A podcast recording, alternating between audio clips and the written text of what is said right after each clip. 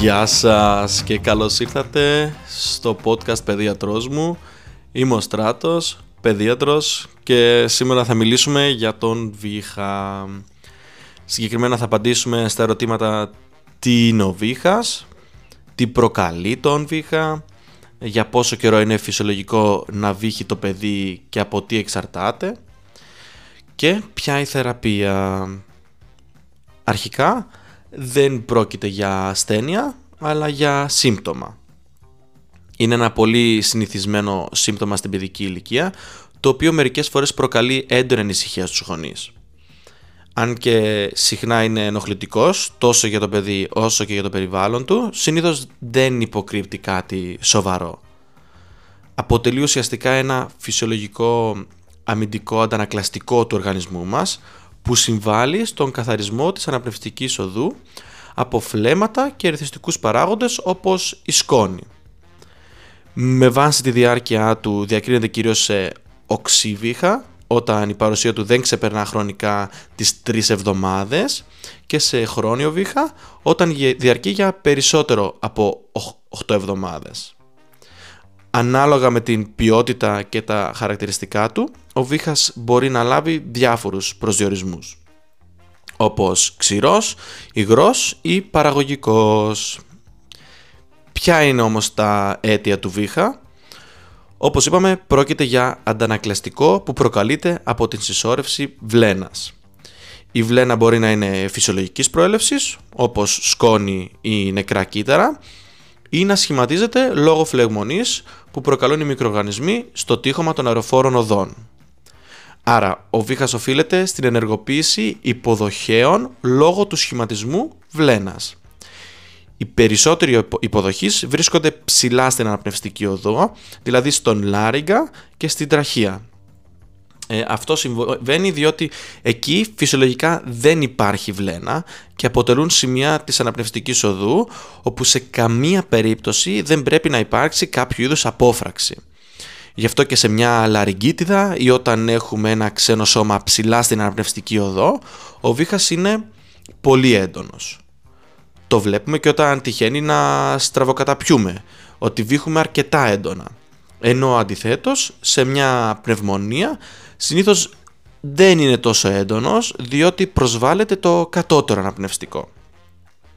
Ε, καταλαβαίνουμε ότι όταν ένα παιδί έχει έντονο βήχα συνήθως πρόκειται για λίμωξη του ανώτερου αναπνευστικού και όσο περισσότερη βλένα έχει το παιδί τόσο πιο βαθιά είναι η προέλευσή της. Η λίμωξη ανώτερου αναπνευστικού προκαλεί κυρίως τον λεγόμενο ξηρό βήχα. Τώρα, για πόσο καιρό είναι φυσιολογικό να βύχει το παιδί; Είναι μια πολύ συχνή ερώτηση που ακούμε. Ε, βήχας προκαλείται όσο υπάρχει βλένα. Σε 40% των παιδιών ο βήχας μπορεί να διαρκέσει και μέχρι και 10 μέρες, ενώ σε ένα 10% διαρκεί σχεδόν 4 εβδομάδες. Παίζει σημαντικό ρόλο κατά πόσο ο μικροοργανισμός προσέβαλε ή και κατέστρεψε τα μικρά τριχίδια των αεροφόρων οδών όσο περισσότερη η καταστροφή των τριχιδίων προκλήθηκε, τόσο περισσότερο καιρό θα βύχει το παιδί. Γιατί πρέπει να υποχωρήσει πρώτα η φυλαγμονή και να επανέλθουν στην αρχική τους κατάσταση τα τριχίδια για να μεταφερθεί επαρκώς η βλένα από το κατώτερο αναπνευστικό προς τα επάνω. Μέχρι να γίνει αυτό, τα τριχίδια που έχουν απομείνει προσπαθούν να αποβάλουν τα φλέματα, αλλά με μερική επιτυχία. Χαρακτηριστικός είναι ο βήχας μετά την προσβολή από RSVO, που όπως είπαμε και στο αντίστοιχο επεισόδιο, μπορεί να διαρκέσει μέχρι και εβδομάδες. Να πούμε ότι για την ανάπλαση αυτών των τριχιδίων δεν μπορούμε να κάνουμε φαρμακευτικά κάτι, αλλά μπορούμε να αυξήσουμε τη δραστικότητά τους ή να αραιώσουμε τη βλένη με εσπνεώμενα φάρμακα. Ε, να κάνω μια σύνοψη λίγο για αυτά που είπαμε μέχρι τώρα ε, ο οργανισμός αντιμετωπίζει τους μικροοργανισμούς παράγοντας βλένα.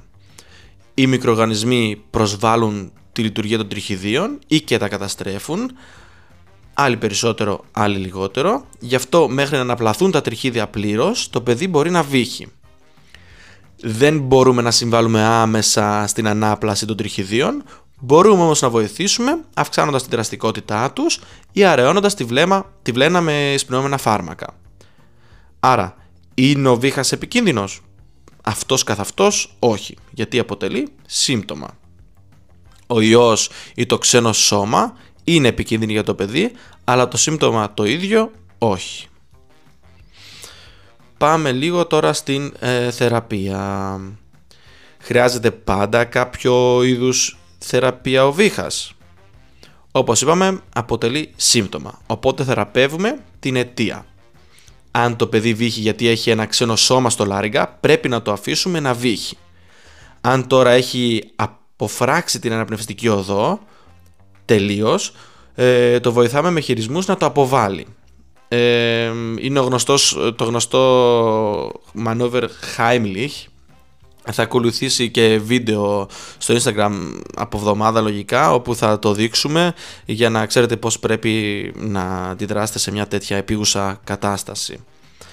Ε, αυτά για το αν πρόκειται σε για ξένο σώμα. Είπαμε, το αφήνουμε να βύχει αν ε, μπορεί να βύχει το παιδί. Αν βλέπουμε ότι το παιδί δεν βύχει, σημαίνει ότι έχει αποφραχθεί πλήρως η αναπνευστική οδό και εκεί πρέπει να αρχίσουμε να το στηρίζουμε με αυτούς τους χειρισμούς αν πρόκειται για ιογενής λίμωξη, όπως ο ιός προκαλεί ε, όπου ο ιός προκαλεί μια φλεγμονώδη αντίδραση στην αναπνευστική οδό, τότε μπορούμε να ξεκινήσουμε με κορτιζόνη ή με βροχοδιασταλτικά φάρμακα όπως την ε, σαλβουταμόλη. Αν το παιδί έχει μια βακτηριακή λίμωξη, τότε ξεκινάμε και αντιβίωση.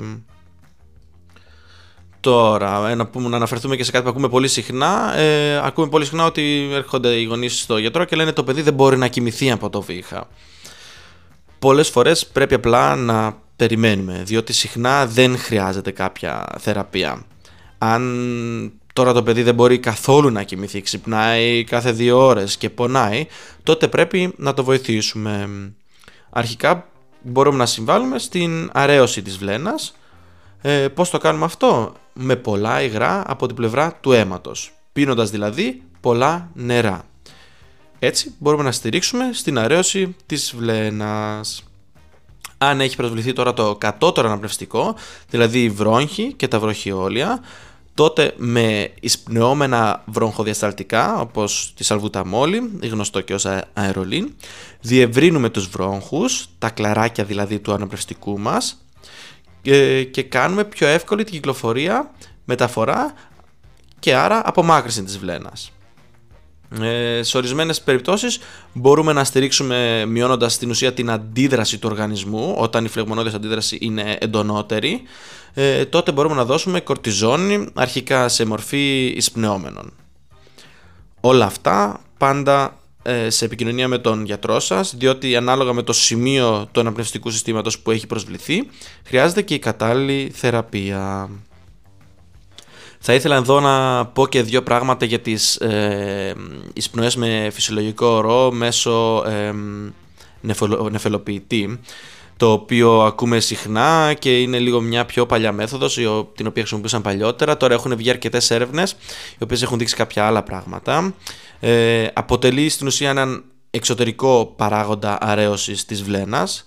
Το σκεπτικό πίσω από τις πνοές με φυσιολογικό ορό είναι να δημιουργηθεί ένα στρώμα από αλάτι πάνω στο τείχομα των αεροφόρων οδών, το οποίο μέσω της όσμωσης θα απορροφάει τη βλένη.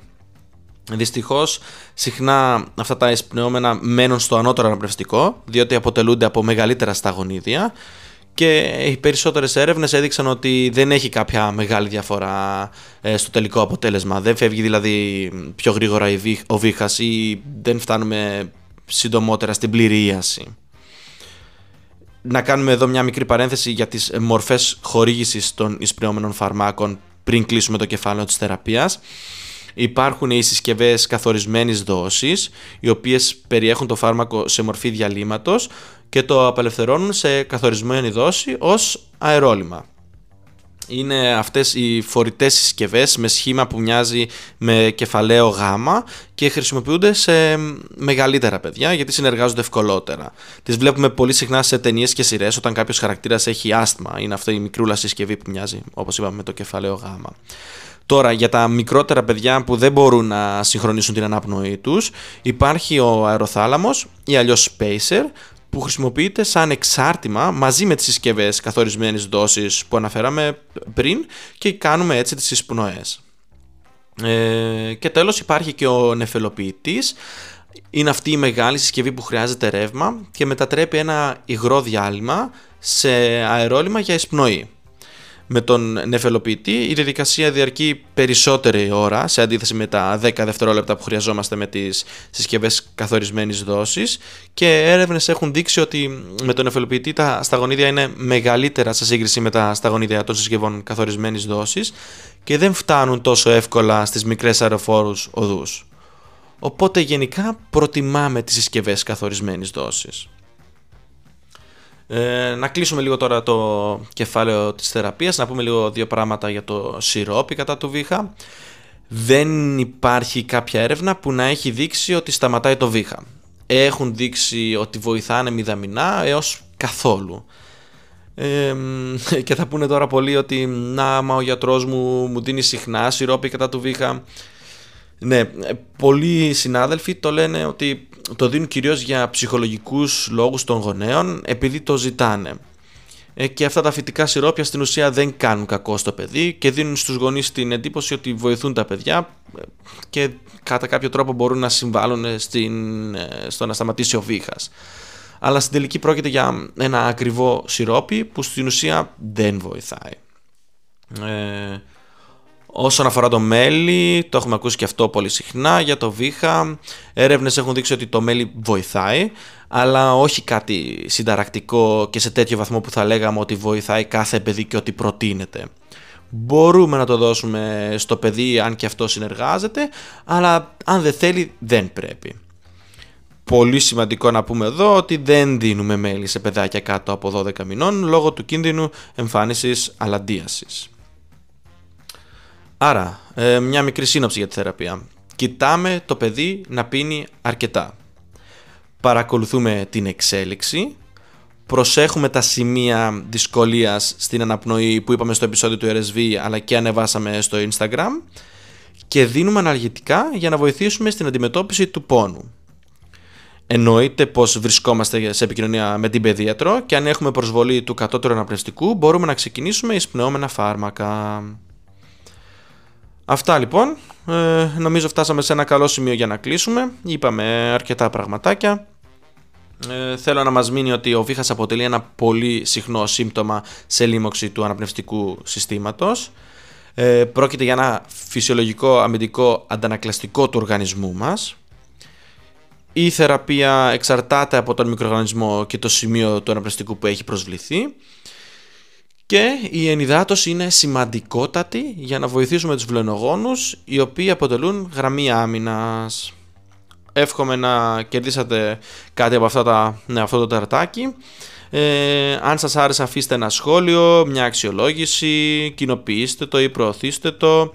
Ε, το podcast μπορείτε να το βρείτε σε Spotify, Google Podcast, Apple Podcast και θα ανέβει και σε μορφή βίντεο στο YouTube ε, ναι, αυτή τη βδομάδα, μπορεί αρχές της επόμενης εβδομάδας. Και στα social μπορείτε να μας βρείτε στο Instagram και στο Facebook. Τα link μπορείτε να τα βρείτε στην περιγραφή.